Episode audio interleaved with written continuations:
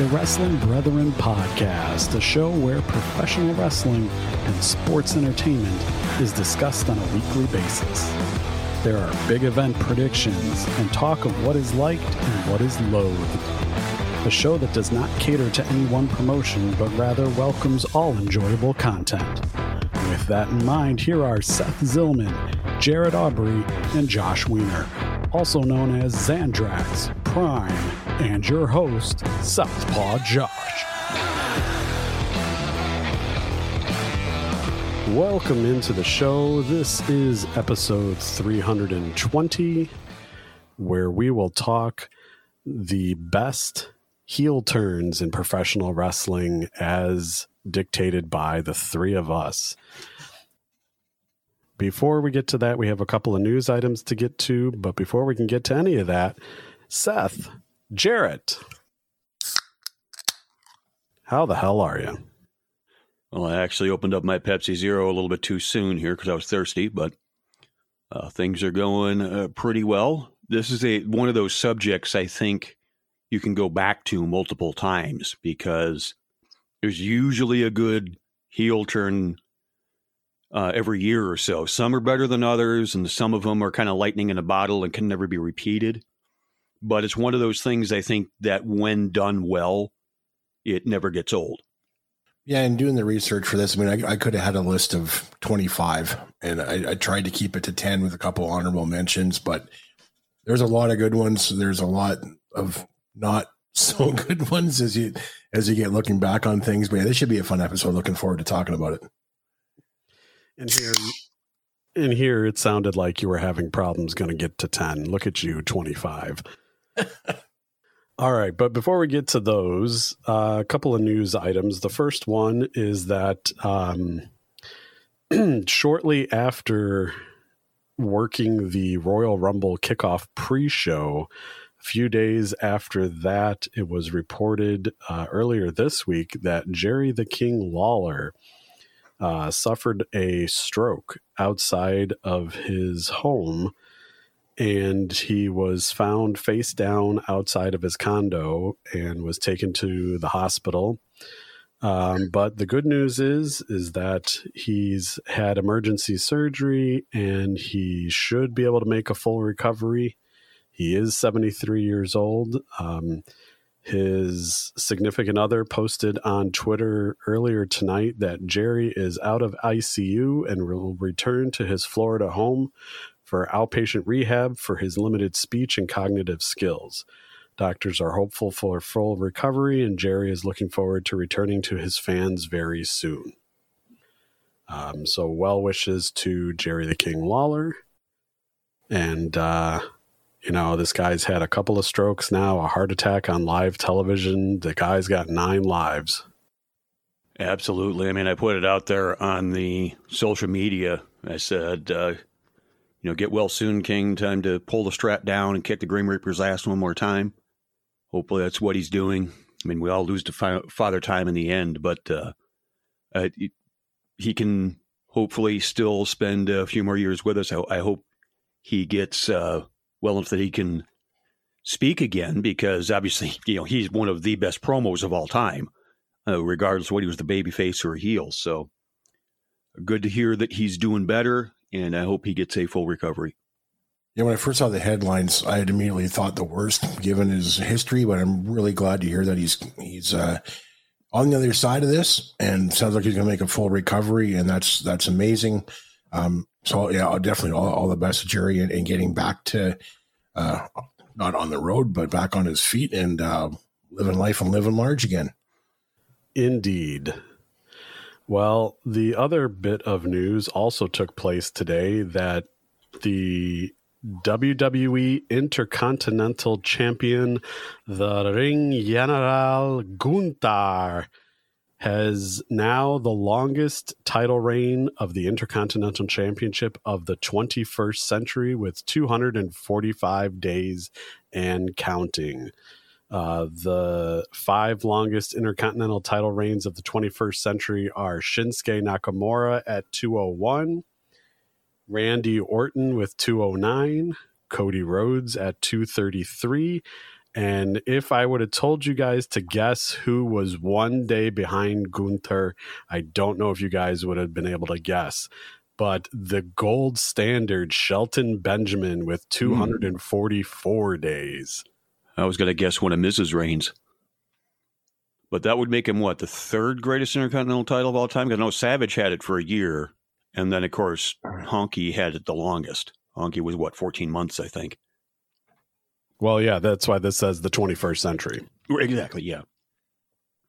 But it's good news for him. Uh, I think I, uh, I've always been impressed with him. I think even before he went to WWE, because I saw him on the uh, Independence when he was still Walter. You know, because I think he was at, I think he was doing like, uh, I want to say he was doing like Pro Wrestling Guerrilla. I think he, he was doing like the elite indies in the States. He really wasn't doing that many uh, dates in the United States. He was just coming over here for uh, tours here and there. But I, I'd been a I've been a fan of his work for probably a year or two before he came to NXT. So I, I, I hope he gets a world title someday. Yeah, I I have no doubt he's going to be champ, world champ someday. Uh, look at the year the guy's had already, and we're in February, and he has that amazing match against Sheamus. He's has a ridiculous performance in the Royal Rumble. I just wish they would have kept the name Walter. It was so much more fun to say all in caps. But kudos, yeah, the dude's kicking butt and he's doing it well. All right. Well, it, he could be at least Intercontinental Champion till WrestleMania. So tack on those days to this title reign, and he could be up there in the top five all time of the 21st century. So kudos to him. All right. Well, let's get into the greatest heel turns. And I guess it would make sense to uh, just do what we normally do go around the table. And Seth, we will start with you. Okay. Now, are, I take it these are not necessarily in any order, or are we trying to go like from 10 up to 1? Or That's up to you. Doesn't okay. Really, I mean, we're not compiling an ultimate ranking list, but for example, mine are ranked 10 to 1 plus one honorable mention, but that's entirely up to you how you want to do it. Okay. All right. Yeah. Th- this will be in no particular order then, because I think number one we'd have for all of our lists. So I wasn't going to try to. Yeah. So one that I have, because since I'm pretty sure this is not going to be on either of your two lists, I'm going to go into July 1980 in um, I now I'm blanking as to whether it was Florida or whether it was the Carolinas, but it was the Ole Anderson turn on Dusty Rhodes in July of 1980, and it was done up like Ole needed Dusty's help. He pleaded with Dusty because he was going to fight the Russians, and um, in, in, in a cage. And it took really months, I think, before Ole finally earned Dusty's trust. And they go in to have this cage tag match. I think it was uh, Gene Anderson was the referee or something like that. And it was one of those cases where pretty much shortly after the door slammed shut and the match started, everybody turned on Dusty. It was uh, it was a con job all along. It was a lure, and I think on on screen or in storyline, I think they broke Dusty's leg or something like that, and Dusty went on the shelf for a while, and because you know that's what Dusty's really good at. He's getting at hurt, getting hurt, and then coming back and giving that classic Dusty Rhodes promo. It was the the breaking of the arm, I think, that led to the Hard Times promo that everybody remembers. So that's my first one. Ole Anderson turning on Dusty Rhodes in July of 1980. God damn it! I thought that was my top one. I'm going to go with um, one of my honorable mentions here first, if I can find my notepad. And uh, probably a lot of people would have this higher up the list because of how it happened and everything. I'm just going to get it out of the way. And I'm going to say my number 12 is the Montreal screw job where Vince screws Bret. Not that it was the greatest heel turn, but just because of the, the impact that it had, we don't need to talk about it. We've all we all know what it is. We've talked about it nauseum. We did an entire show with uh, Joe Dombrowski about it years ago. Um, but yeah, Vince screwing Bret was was pretty epic, and I just get that visual of uh, Bret painting the WCW letters with his finger in the air afterwards was fantastic. Yeah, in, in the end, it was a Vince heel turn. It wasn't intended to be at the time. I mean, we, we've all heard the story. Vince thought he was going to be treated like a babyface when he said the Bret screwed Bret line, but the opposite basically happened. But it's what led to the Mr. McMahon character. So, yeah, I, I think that absolutely counts. Yep. Yeah, I do have two from the 1980s, Seth, but that wasn't one of them. Mm-hmm. Um, yeah, I'm going to start with my honorable mention as well, and it's the most recent on my list, and I was actually there for it. I have as an honorable mention November 25th, 2022 AEW Rampage, where Preston Vance turns on the Dark Order and Negative One. And the reason I put it in my honorable mention is because it was a dastardly turn on a little kid. Mm-hmm. And you couldn't get more reprehensible than him just taking his mask off and throwing it at the feet of negative one. I was like, well, hot damn. So, mm-hmm. um, yeah, that while not, you know, it hasn't done wonders for his career since, um, the turn itself was pretty drastic. Yeah, and and it's one of those because it's kind of like in my book, stuff that's more recent. I can only put so high on the list. I think because it's obviously the truly great ones endure. But it wouldn't surprise me if there's people talking about that one in a in a couple years, even though it was just on a weekly television show. Because, like you said, it was uh, it was done to a kid. Hell, he's going to talk about it in when he turns 18 and signs that official contract. Yeah, he's going to have his first feud. He's going to come for him. yeah. I guess I'll get this one. I don't want to say out of the way, but I just said it since we're um, we're talking ones that, uh, uh, like we, we remember, but maybe they not might not make like the all time greats. If you want to call it an honorable mention, fine. Uh, I was trying to limit mine to one out of one for each of these talents, uh, Big Show and Luger, because both of those guys are like masters of the heel turn. So gonna, I, I think I've lost them for for the sheer number of turns. You can make a whole fucking top 10 on each of them. yeah. but if I had to pick one, it would have been the initial big show turn where he joined the NWO. I think Bischoff was still doing commentary at the time. And I remember just kind of the silence when that happened and Bischoff talking about the balance of power and blah, blah, blah. Because we really didn't see that one coming. Up until that point, all the NWO members were former WWE guys. I think he was the first guy that was looked at as WCW homegrown to join the NWO. And I think it's one of the things that helped make it work at the time was it, it you had one of the guys who was the homegrown talent joining the enemy. So Big Show joined, or back then just the Giant joining the NWO. That's that's my list. That's my honorable mention. I kind of have an honorable mention part two, and it is a more recent one. If you go back just a few a few years already, two and a half, three years. But when Roman Reigns skipped WrestleMania because of COVID 19, and he disappears for his health. And then he comes back and it's wreck everyone and leave, and he aligns himself with Paul Heyman to start the whole character of the tribal chief. And I thought that was pretty cool. Mm-hmm.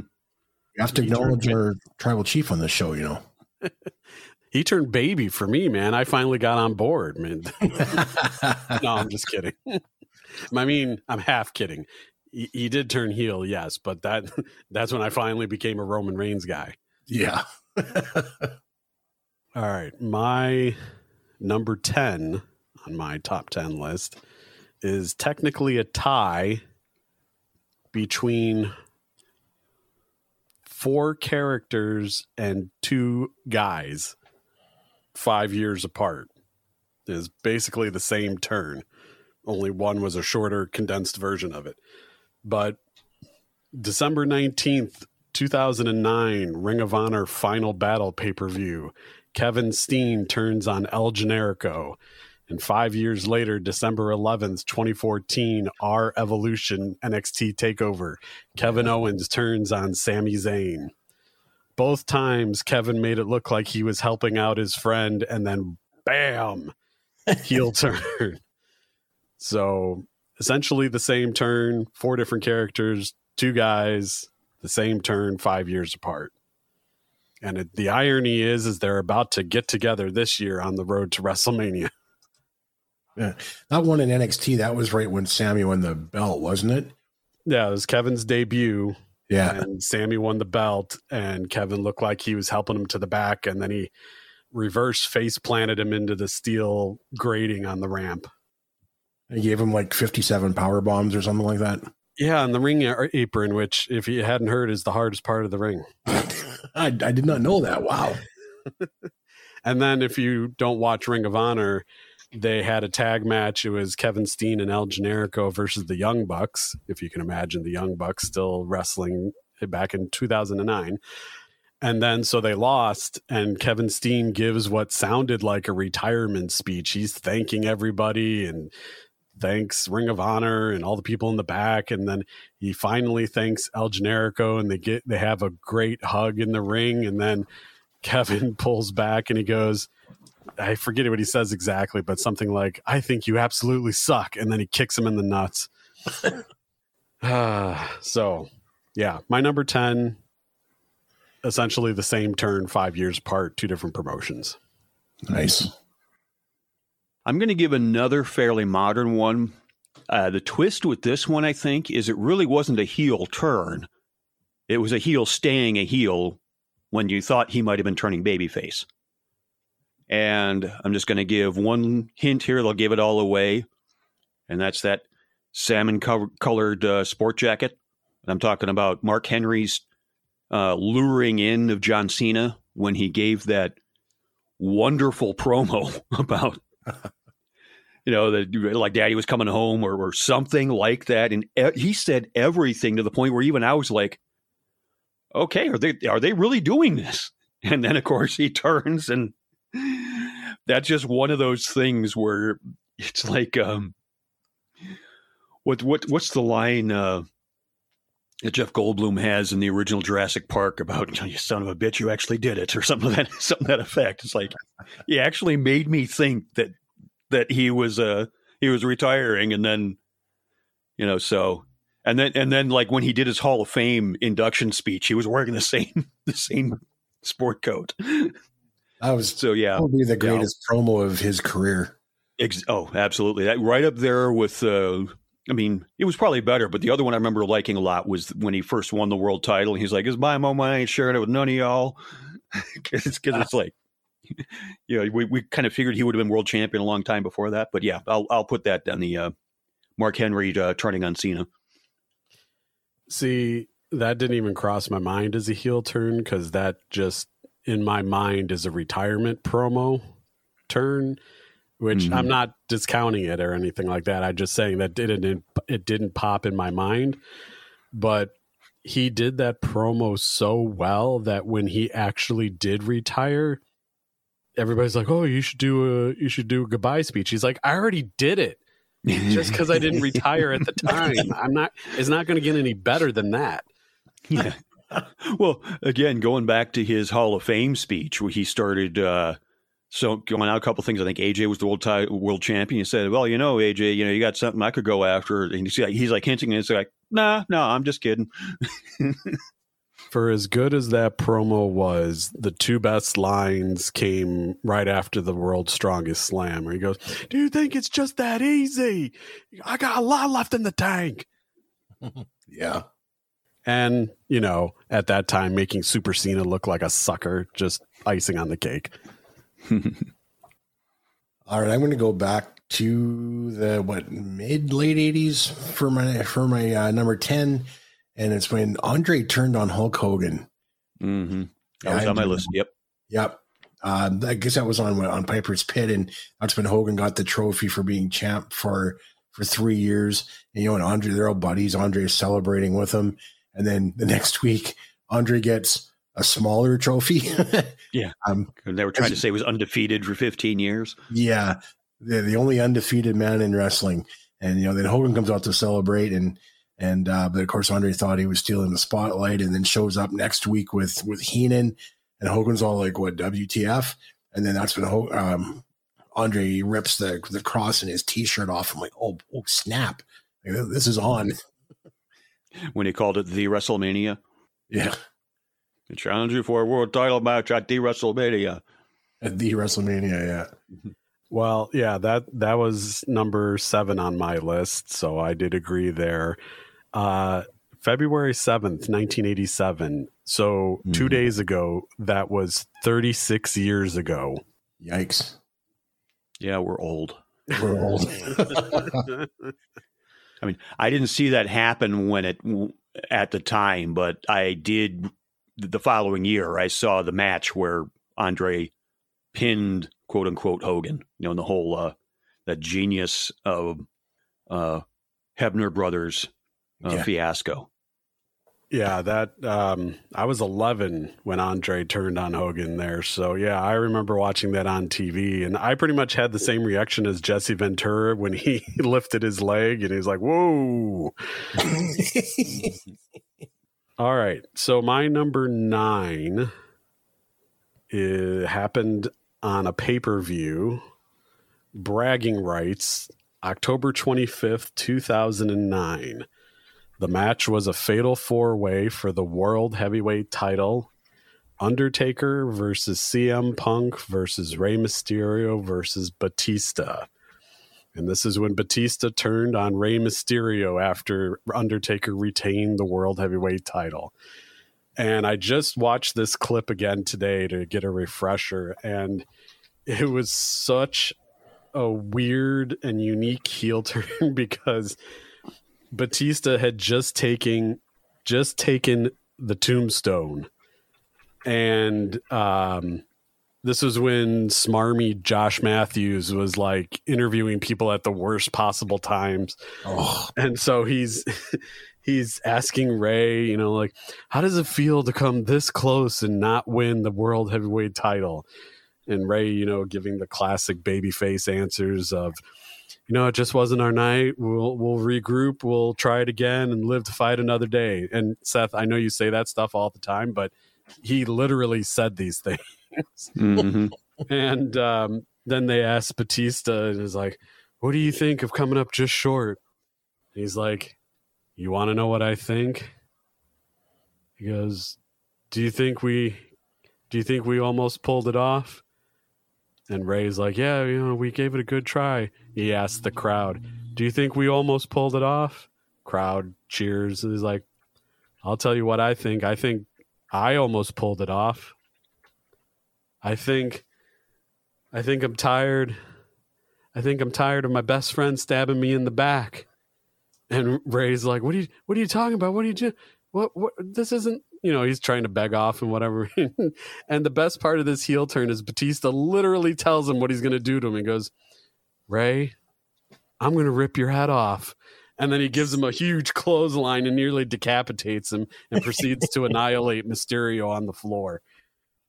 It's tremendous. Yeah, that was my number nine. Batista turns on Rey Mysterio. Yeah, I don't remember that one though. That's that's that sounds really good. Okay. Well, uh, next up on my list, uh, I guess I'm at number seven. I guess I'm a little. Um, I might not have as many. I might I might not have come up as many as uh, the rest of you did, but I'm doing another NWO turn here. Uh, but I am doing when Bischoff joined the NWO in late '96. I know a lot of people give credit to Vince McMahon for being the evil heel authority figure, and I certainly can understand somebody saying that uh, McMahon did it better than Bischoff. I, I think that is a very valid point. But Bischoff was doing it first. Remember, he he was revealed to kind of be in cahoots with the NWO in late '96. I want to say, Piper was the one that figured it out. They just turned on him right before he truly uh, announced that it was. But I thought for its time, that was that was pretty shocking. That was the first time I think we'd seen the uh, authority figure actually turn out to be a, a corrupt villain. So I think it being such a uh, I don't know if it's uh, I, I, can't really say it was uh, a, a, blueprint, but it, it was it really was the first of the modern heel authority figures. So I think that's why it made my list. But yeah, Bischoff joining the NWO, I have it my number seven. I, I like the the the contrast between like Vince being like angry and power consumed. I mean, Bischoff was too, but he would he was more cocky, arrogant. You know, I'm the man because I'm with the NWO kind of thing, and nice difference there. Yeah, and and I think part of it also is, I mean, Bischoff is younger than Vince McMahon, but physically he looked quite a few years younger because I think Bischoff was probably, early 40s at that time, and I think Vince would would have been early 50s. So I, I, think that's part of that. I mean, there's a reason Scott Hall used to go, "Hey, Ken doll," you know, back when when uh, before uh, Bischoff joined, but you know, because he kind of had that. Uh, um, he almost looked like an action figure, you know, because it you know he because the way he smiled and he had the perfect hair and all that. Nice. Uh, my number nine is one that probably we might all have because it, it's it's kind of epic, but um, I have some other ones ahead of it. Um, think of WWE splitting up tag teams and how it's normally done, right? Miscommunications, lose matches, start arguing, that kind of stuff. Um, and as soon as I say this, you know what I'm talking about. Mm-hmm. Brutus, the Barber Beefcakes talk show, the barber shop. We all know what's going to happen here, right? The, yep. the rockers explode. Shawn Michaels super kicks Marty Jannetty and chucks him through the, the glass window. Like, uh, you don't get a lot more epic than that. That was just yeah, so. Was actually, that was actually my number two. Uh, uh, and I, a long time ago when we were first doing social media for our podcast stuff, it's it's up there at the uh, uh, Wrestling Brethren uh, podcast uh, Facebook page. There's a little area still in there called, uh, I think it was a uh, wrestling affirmations or something like that, and it was kind of positive thought stuff uh, in the form of wrestling, but it was usually ironic. And and I used that where it's make a difference in somebody's life, and it's Shawn standing there holding up Marty's hand, but it's a you know right before he super kicks him. So if you know the moment, you know what's happening next. So it's just like yeah, make a difference in somebody's life because boy, Shawn sure did do that. This was also number two on my list. But we all have the same number one, I'm sure. but when you said uh, when you were talking about a tag team bre- breaking up, I thought you were talking about G- uh, Gigi and Jayne or Jacy. Sorry, last name. Oh, it's a contraction. Yeah. Here, no. Re- no. I wonder. I wonder who books NXT. No, no. I have no idea. Also, that angle took place 30 years ago. Oh, we're going deep into the archives here. yeah. I still remember Brain's call of that where uh I was like, well, man, Marty tried to dive out the window. What a coward. Followed up by, Are you blind? Will you stop? Number eight on my list took place July 23rd, 2012 on Raw 1000. Mm-hmm. CM Punk turns on The Rock. CM Punk, tired of the spotlight always being on The Rock, and The Rock came in to make the save and was getting ready to do the people's elbow on the big show, and CM Punk comes flying in the ring from the floor and delivers a wicked lariat. To which, give credit to The Rock, he sold his ass off for that clothesline like he was shot. But he especially sold the GTS. And this was uh, the lead into Punk versus Rock at the following Royal Rumble 2013 where CM Punk's reign of 434 came to an end. But this is where it all started, where Punk couldn't take Dwayne in his spotlight anymore and turns heel. Yeah, that was very well done. Uh, it was on my list too, quite frankly. So um, I can totally see that. And my understanding, I could be wrong, but my understanding is Rock actually wanted to work with Punk uh, for that, and that's why it was stretched out as long as it was. But um, yeah, great angle top to bottom. I've always preferred Punk as a babyface, even though I think he prefers being a heel. Uh, but he he does both very well. So it's like well, I was a little disappointed that he turned heel, it's like I know how good he is at that. So I can see why they did it. So and just the timing, if you go back and watch that, when The Rock comes down to the ring, Punk takes a powder to the floor. And Rock does the spine buster on Big Show, and then he sets up for the people's elbow. When he bounces off the ropes to the one side, Punk slides in, hops up, and nails the flying clothesline in one smooth motion. It's just the timing is unreal. Mm-hmm. So next on my list, uh, it's another older school one. I mean, we're talking over 40 years ago now. And I am talking about the, uh, I guess it would be called an exhibition match between Bruno Sammartino and his protege, Larry Zbyszko, which led to the turn where Zbyszko turned on Bruno, bloodied him up, and all that, and led to the uh, uh, I think it, I think well I think a blow off was that Shea Stadium cage match that also had uh, Hogan and uh, Andre on it. But uh, yeah, the that initial heel turn, Larry Zbyszko turning on Bruno Sammartino. That's another one I think that's kind of a blueprint or uh, an archetype for how a heel turn works. Because it was again, it was the whole thing of it started out as just exhibition. Okay, yeah, we're going to have a nice, clean wrestling match and all that. And Larry just got frustrated because Bruno kept topping him in every way when it came to in the ring. So Larry got frustrated and just turned to cheating. And, and again, it's one of those things I think it works just about any time when it's done well. So yeah, I'm picking uh, Zbyszko turning on Bruno. I think it was what eight as 80, 81 maybe. I, I, saw that one while I was looking for things to refresh my memories. I never did see it happen though. So I only read about it, but I did not actually see the turn happen. And that was before my time even interested in wrestling, so I can't comment. All right, I have another one where might be on a few of our or a couple of our lists at least. Uh, there's only a few of us here, so why would I say that? Um, we're going to the mid '90s. Uh, we have to include the man who's had everybody turn against him, right? Sting.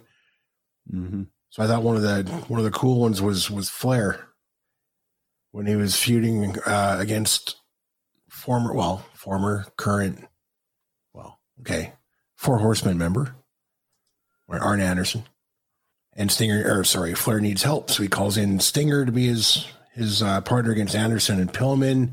Um, he even brought out a bunch of kids with like Sting face paint and stuff, which was kind of neat. Uh, so Sting agrees to the match, and then of course Flair gets quote attacked backstage. Um, so Sting's all out there by himself, and Flair comes out to seemingly make the save, but of course beats a crop out of Sting and and gets back with his buddies. So that was you know classic Ric mm-hmm. Flair. Yeah, it's that type of thing where they wait for that what's supposed to be that hot tag or the yeah uh, the the end of the match, and then that's when the turn is. Well, I mean, Sting was practically dead at that point anyway, right? He barely made the tag, mm-hmm. and then Flair comes in and kicks the crap out of him, which was you know, typical Flair. So I was trying to come up with WCW heel turns to make my list, and my brain must not be working because I couldn't think of any of those turns. And of course, the internet's not very pro WCW these days, so nothing really came up on searches. But when you said that, Jarret, it made me think of probably my favorite turn on Sting, which is not the one you mentioned, but the one that happened when Sting was a member of the Four Horsemen. Oh yeah, they kicked him out on Clash of the Champions. That was on my list. Yeah, and Flair's like, "You've got one hour to decide. I tried to give you more time." It's like the only reason you're not dead now is because I saved you. I stopped these guys from killing you. You've got one hour. Make the right decision. Because he was, it was supposed to be, I guess, Flair versus Sting, and he wanted him to back out of the match. Yeah, that's exactly You don't right, back yeah. up by the end, back out of this match by the end of the show. We're gonna kill you. yeah, they, they- Flair took it as an insult that Sting still wanted a world title shot.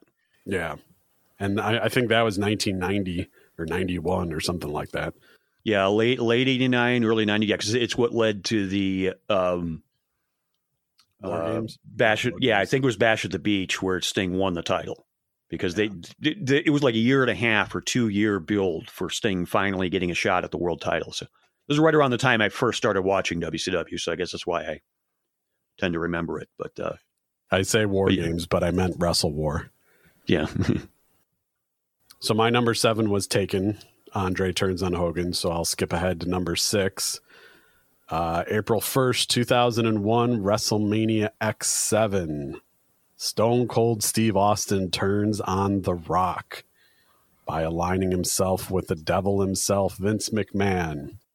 And I'm only counting the turn itself on that night. The aftermath was horseshit. So I'm only counting the turn and the turn itself. That's it. Nothing else happened after that. You're gonna Men in Black stick thingy flash your memory and you don't remember anything after that because the rest sucked. And even Steve Austin will tell you it was a bad idea. But the turn itself was epic. Okay, well, we already talked about the uh, horseman turning on Sting, so I just move into the next, which is another four horseman turn. But this one was, I want to say it was, I think it was April of '88, and it was because Barry Windham and Lex Luger were the tag champions, and they were doing a uh, match against uh, Arn and Tully. I think this was the same Clash of the Champions that had the one hour draw between Sting and Flair. I think. I could be wrong about that, but it's just going from memory. And it actually ended with Barry turning on Luger and Luger getting pinned and Barry joining the Four Horsemen. So, so it was basically Barry surrendering the tag titles to Arn and Tully, and then Barry would go on to be the uh, U.S. champion. He would win the U.S. title shortly after that. So that's that's my list. I think I've had it on number five on my list is Barry Windham turning on Luger and joining the Four Horsemen. I'm going to go to a more recent one, perhaps not super recent, but recent-ish. Given that we're talking about you know WCW and back in their 90s and 80s, but uh, one of the one of the bigger ones on my list is uh, the chair shot heard around the world, and it was right after the the Shield beat up Evolution, and uh, Triple H and Co come out to face the Shield in the ring, and that's when Triple H announces that there's always a Plan B, and that's when Seth Rollins chairs Roman Reigns in the back and turns on the Shield, and like. I was such a big shield guy at the time. Like, you just did not do that. Like, no way. Don't break the shield up. Oh my God did not want that to happen, but Seth Rollins became just a mega star after that. Yeah, but you're forgetting what led into that. Batista walked out, forcing them to enact Plan B.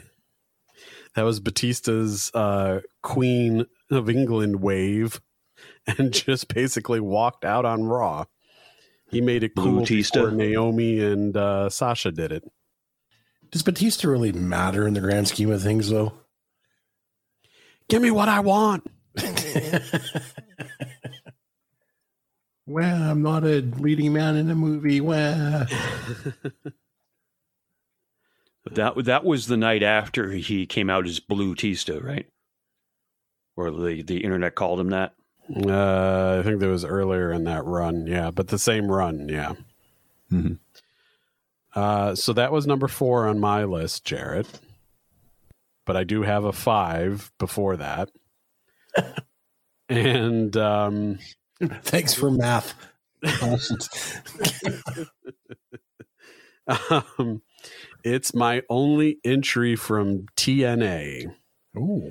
And it's March 11th, 2013, TNA Lockdown. Bully Ray turns on Brooke and Hulk Hogan, revealing himself to be the president and leader of Aces and Eights. Oh, I forgot all about that. He won the world title by hitting Jeff Hardy with a hammer and then cuts a promo the following week saying how it was all a ruse and a plan for eight months.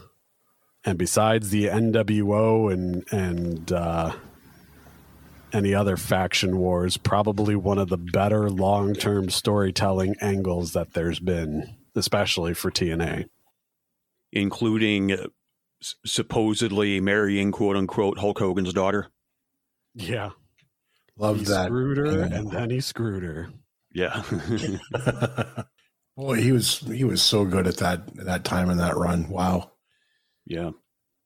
Yeah, he he he always I think was a bit underrated as far as like main event level talker. I mean, he's always been a good talker, but I, I would put him in there with some of the all time greats, like in the you know the uh maybe not rock, but certainly like guys in the level of uh uh, you know, Punk, Hogan, Randy Savage, guys like that who you know can hold their mustard with the the main eventers as far as talkers you know if that makes any sense. Yeah, and that's funny that we're talking about that because I was just watching a, a clip on uh, on the WWE Network the other day, and it was a whole bunch of stuff about The Rock, and it was when uh, the Dudleys first showed up. And of course, The Rock gives the "Who in the blue hell are you, Rudy Poos?" And and Dudley's like, "Don't you know who we are? We're the d d d d d. It, it doesn't matter." But you know, he goes from being the the stuttering goofball to being one of the one of the top guys right in that run. That was just that's so so good. Mm-hmm. And a great mind for the business. I've oh, said, yeah. I've said numerous times if I ever won the lottery and started my own promotion, Bully Ray would get all the pencils. I would support that. Mm-hmm. I would like to subscribe to your newsletter. uh, well, I'm thinking this is on somebody's list here, so I might as well grab it now, especially since I think I'm out of picks now, except for two, including this one. I have it as my number three, and I am going with the WrestleMania. I think it was 13, but it was a double turn, and that being the Bret Hart heel turn, Steve Austin face turn uh, in in the same match at WrestleMania because I think it still qualifies as a heel turn because it was Bret turning heel, but by doing that, it turned Steve Austin face. And it's really looked at as kind of the beginning of what we now know as the Attitude Era because that's, you know, Brett turning bad was really one of those things I don't think too many people would have saw coming. At least, uh, at least not for if you were to think about uh, a few months back when because they they kind of gave him the hero's welcome when he was coming back after doing that Lonesome Dove series and such. But they were hinting it with him doing all the complaining about being screwed and this and that. But uh, yeah, that for it, definitely for its time, it's it, it was uh, uh, again it was it was kind of a template that I think a lot of people followed when they were trying to do double turns. That match, yeah, I for for my list, that was number two on my list. But that was almost um almost following or not following, but it was like the like the Rock Hogan match in, in that Stone Cold was getting beat up so much and he was Bret Hart was just owning him throughout the match. The fans just got behind him as the underdog almost and just turned him throughout the course of the match. And of course, Bret plays into it and he goes all heel and it just became this amazing double turn and that that iconic image at the end of the match, right, where Stone Cold pulls his head up to scream in pain and there's just that blood just pouring down his face. But that led to probably the my favorite version of the Bret Hart character where you know he was heel in the USA, but Canada still cheered the crap out of him. So mm-hmm.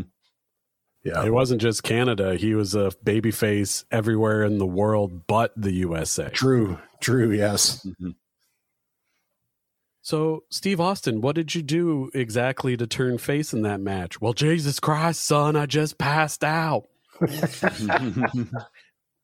I got my ass whipped. uh, well, seeing as I was there, it is shocking that it, that's not even on my list. Dude. Dude, and you're a wrestling fan? WTF? Okay. Well, I'll, I'll, plead ignorance and say that it it's somewhere in 11 through 20, maybe. Well, I I need to uh, return six six of my subscriptions to your newsletter. well, maybe I can get you back with my next entrant because I was also at this one. Now, now you'll take my my entry, and then I'll just have to say that you took two in a row. But all right, go ahead. All right. this one may be on your list, though, Josh. It's my number six. Uh, is it my only one from NXT? I think it might be. Yeah. Um, when DIY broke up and Tommaso Ciampa turned against Johnny Gargano. You uh, son of a gun. Yeah, I, I, I figured you might have it, but I just loved it so much. Is they they lost that um, amazing match uh, against uh, the authors of pain at Takeover Chicago, and uh, that I guess ladder match. Yeah, and uh, you know they're they're doing like the the baby face loss kind of. You know the the crowds still cheering for him, like good job, guys, etc. And as they walk up the ramp, and you know Tomas is like nails him like this is my time, and hits him and uh, splats him on the ramp, and yeah, it was crazy. Did not see that coming. DIY was so popular, and didn't he? Didn't he like air raid crash him through the announce table or something too? And yeah, I just couldn't believe it was happening.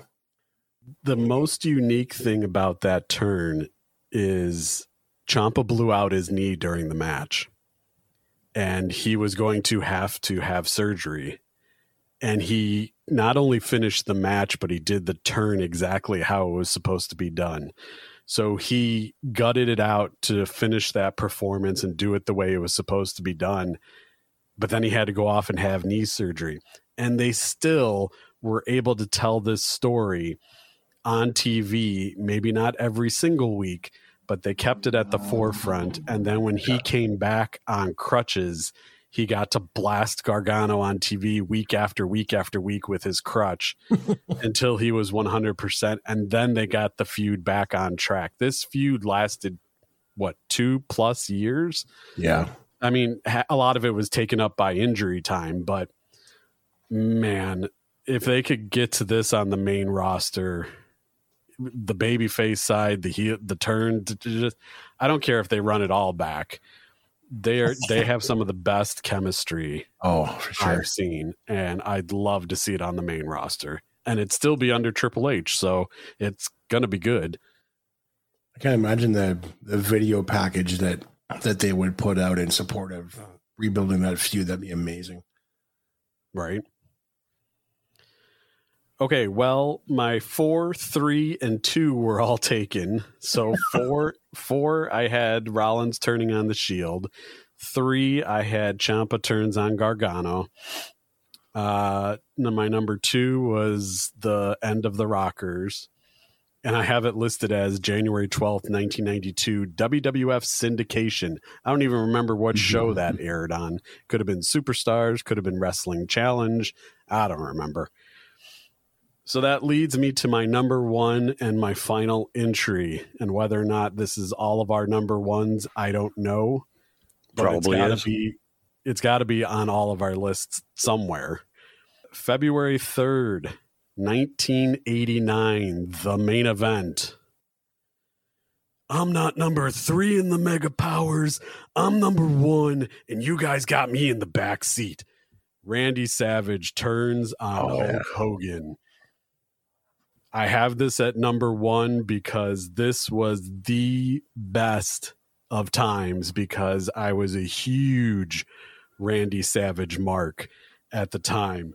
And I hated Hulk Hogan. and this was just played right into my wheelhouse. So this was great for me, except for the eventual loss to Hogan at Mania. But I for a time, I don't have it done now, but uh, for a time when I was a kid, I had that whole segment memorized and could recite it to you verbatim. about uh, the whole backstage stuff. The only annoying part about it was Liz in the background. Please, your friends, your friends, please, Randy, no. Shut up. Yeah. but once again, much like my number two, which was the end of the Rockers, Brutus Beefcake found himself in the middle of another heel turn because um, uh, when Savage hit Hogan with the belt shot, he was gonna hit him again. Elizabeth throws herself on top of Hogan to stop it. Randy's like, I'm going to splatter you right on him. I'm going to splatter you right on him. And he goes to wind up, and Brutus Beefcake comes out of nowhere and takes the belt out, on, uh, out of his hands. And then, of course, uh, Randy throws Beefcake across the room, throws Liz across the room, which wouldn't go over too well nowadays. But no. he beats up Pat Patterson. Uh, just great television and not only my favorite heel turn, but probably my favorite promo slash segment of that era. And I think there were a lot of people that could uh, relate to Randy in that because you know you look at it, it's like Elizabeth gets hurt in that match against the Twin Towers. Hogan runs off with with not only leaves Savage by himself, but takes Savage's girl with him. It's like, why the hell? What what, what, what would you expect to happen? you know, the the true babyface thing to do. Uh, and I know this is hindsight, but the true babyface thing to do would have been to tell Savage, "Okay, go go get her to safety. I'll, oh, I'll take on the bad guys," type thing. You know, but uh, it's uh, they, it seemed like uh, one of those things where I think once you're over a certain age, you're probably rooting for savage because you know it's like we all reach that age where, where it's like it's how I look at with GI Joe. It's like we all loved GI Joe when we were in grade school, but then right about the time you hit late junior high or high school, and you start not playing with toys as much, and you start getting into uh, more mature stuff. I think that's kind of what it might have been for uh, Hogan and Savage for some people. It's like the, the, when you got a few years older, it's like Savage was cooler than Hogan was, if that makes any sense. Um, I was one month away from being 13. So yeah. I was just entering my yeah. teenage years. And yeah. And, and I've said it lots on this show that, you know, for, for years and years and years, for 36 years, that was my favorite angle of all time until the bloodline peaked last year. Right. So that's, that's how high regard I hold that one. Um, yes, Josh, you described it perfectly. It's such good, such good shit. Yeah. Well, he wrote it. Well, that leaves uh, one more on my list. I'm. This is the one I was figuring was going to be on everybody else's number one because it was my number one. It also involves Hogan, but we are talking the infamous formation of the NWO in 1996 at, at Bash at the Beach when Hogan, well, dropped the leg on Savage. maybe he plotted that for seven years. Revenge. for that ultimate revenge. Uh, and that would led to another all-time great heel promo. But uh, yeah, I that I really don't think I could have anything else as number one as far as top yeah. heel turns. Uh, we all saw it happen. I I didn't even see it happen live. I heard about it the following day at work because of course this was before everybody had internet.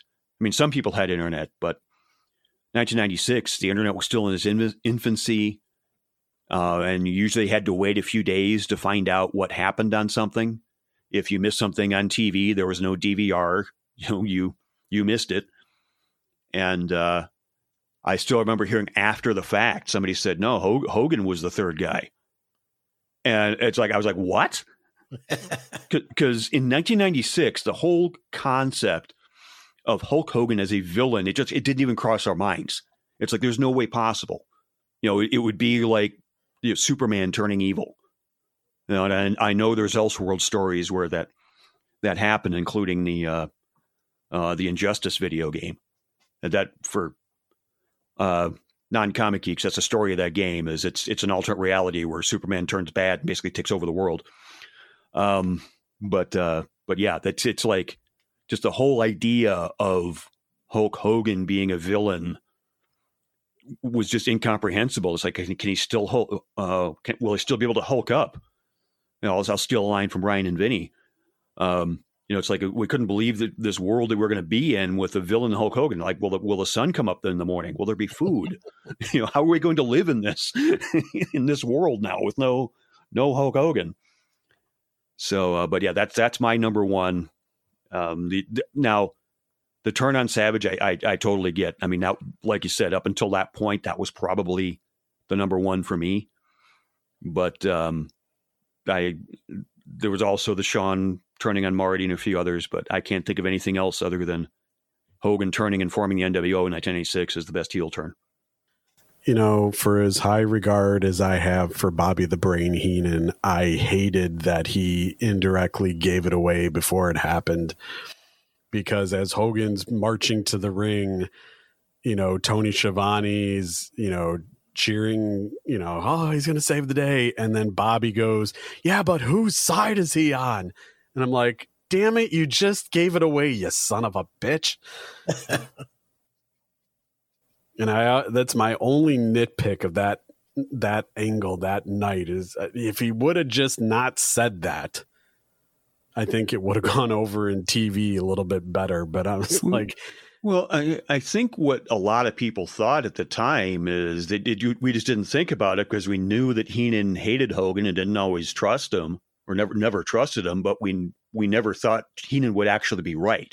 Again, like I said, I didn't I didn't see it live, so I can't really relate to watching it live. But that's what would have crossed my mind at the time. And I'm like, well, of course Heenan's going to distrust Hogan. He's a bad guy. Yeah, but then he didn't take credit for it afterwards like he would have mm-hmm. if it mm-hmm. happened in WWF. I was still so much a mark at that time that that never even crossed my mind. It's like, oh my god, it's Hogan! Yeah, I'm gonna save everybody. Whoa, shit! That was yeah, that was number one on my list.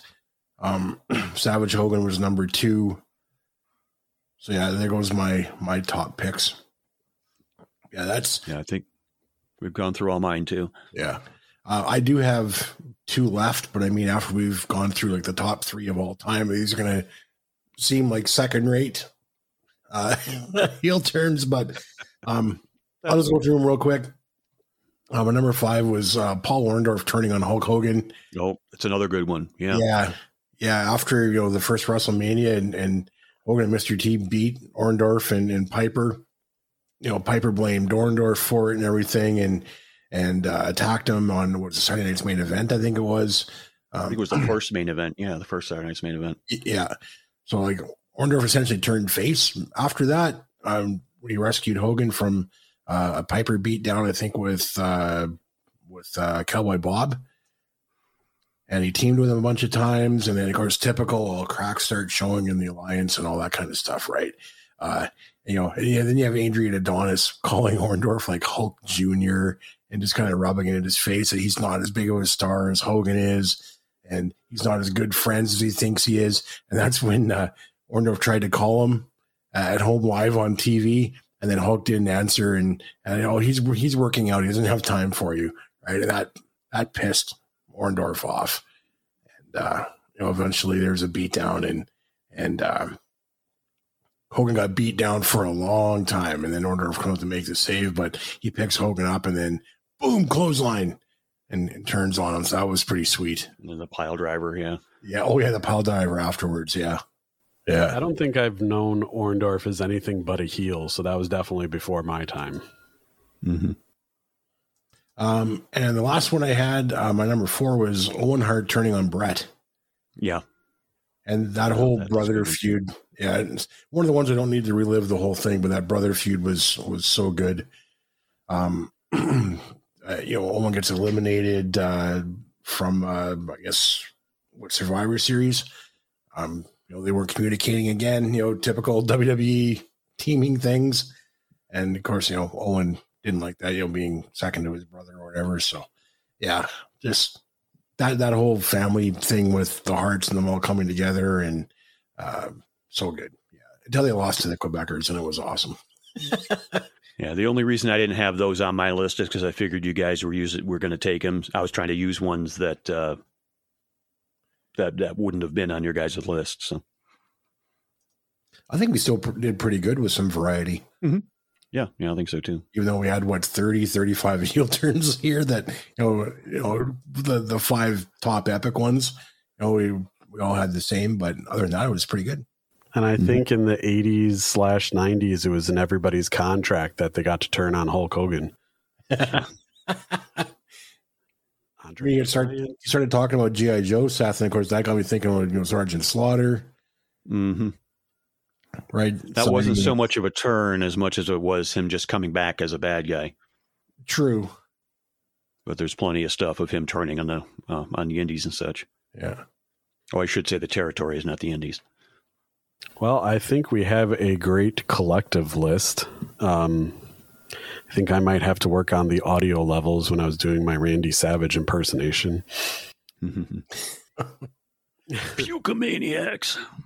Yeah, just I, that just reminded me all the promos between that turn and WrestleMania with Randy Savage looking like he's constipated and cutting these promos with the camera zoomed in on his face so you could tell what he had for breakfast. I mm-hmm. man. But also at the same time, if you take away that stuff, he had video evidence. Like the they went if you remember these promos, they went back and forth week after week after week because they didn't have live television at the time. So they would do like Savage would cut a promo and he would show video evidence of the lust that Hogan had for Miss Elizabeth. And then Hogan would come back the following week showing the same footage, but from like a different angle or something like the babyface version of it. It was so well done for the time but it was just like we you wanted to tune in next Saturday while you're eating your breakfast and watching wrestling and be like, okay, Savage is going to say something and then Hogan's going to retort and then Savage is going to retort the following week. It was like must see TV. Mm-hmm. Imagine that, Josh, incremental storyline development. Weekly episodic television? What? oh dear. I mean, Bully Ray just said it on Sirius XM today. When from the time Sami joined the bloodline, or at least started interacting with them, to when he hit Roman with the chair, was nine months. Mm-hmm. I didn't think I realized it was that long. Holy cow! Yeah, mm-hmm. April 2022 till January 2023. Anyway, we did a great list of all these wonderful heel turns and uh, Big Show was only mentioned once. And uh, so, next episode, we will be at the cusp of another premium live event as WWE brings us Elimination Chamber in Montreal, Canada. And we will be making our previews and predictions of what should be another great show on the road to WrestleMania. I predict there's going to be shenanigans after the main event. No. Get out of town. Can I have my crystal ball now? Get Will out of the city. Are they going to feature two Montreal Canadiens? Not I see what you did there. Not not the hockey players, but you know. All right. Any final thoughts?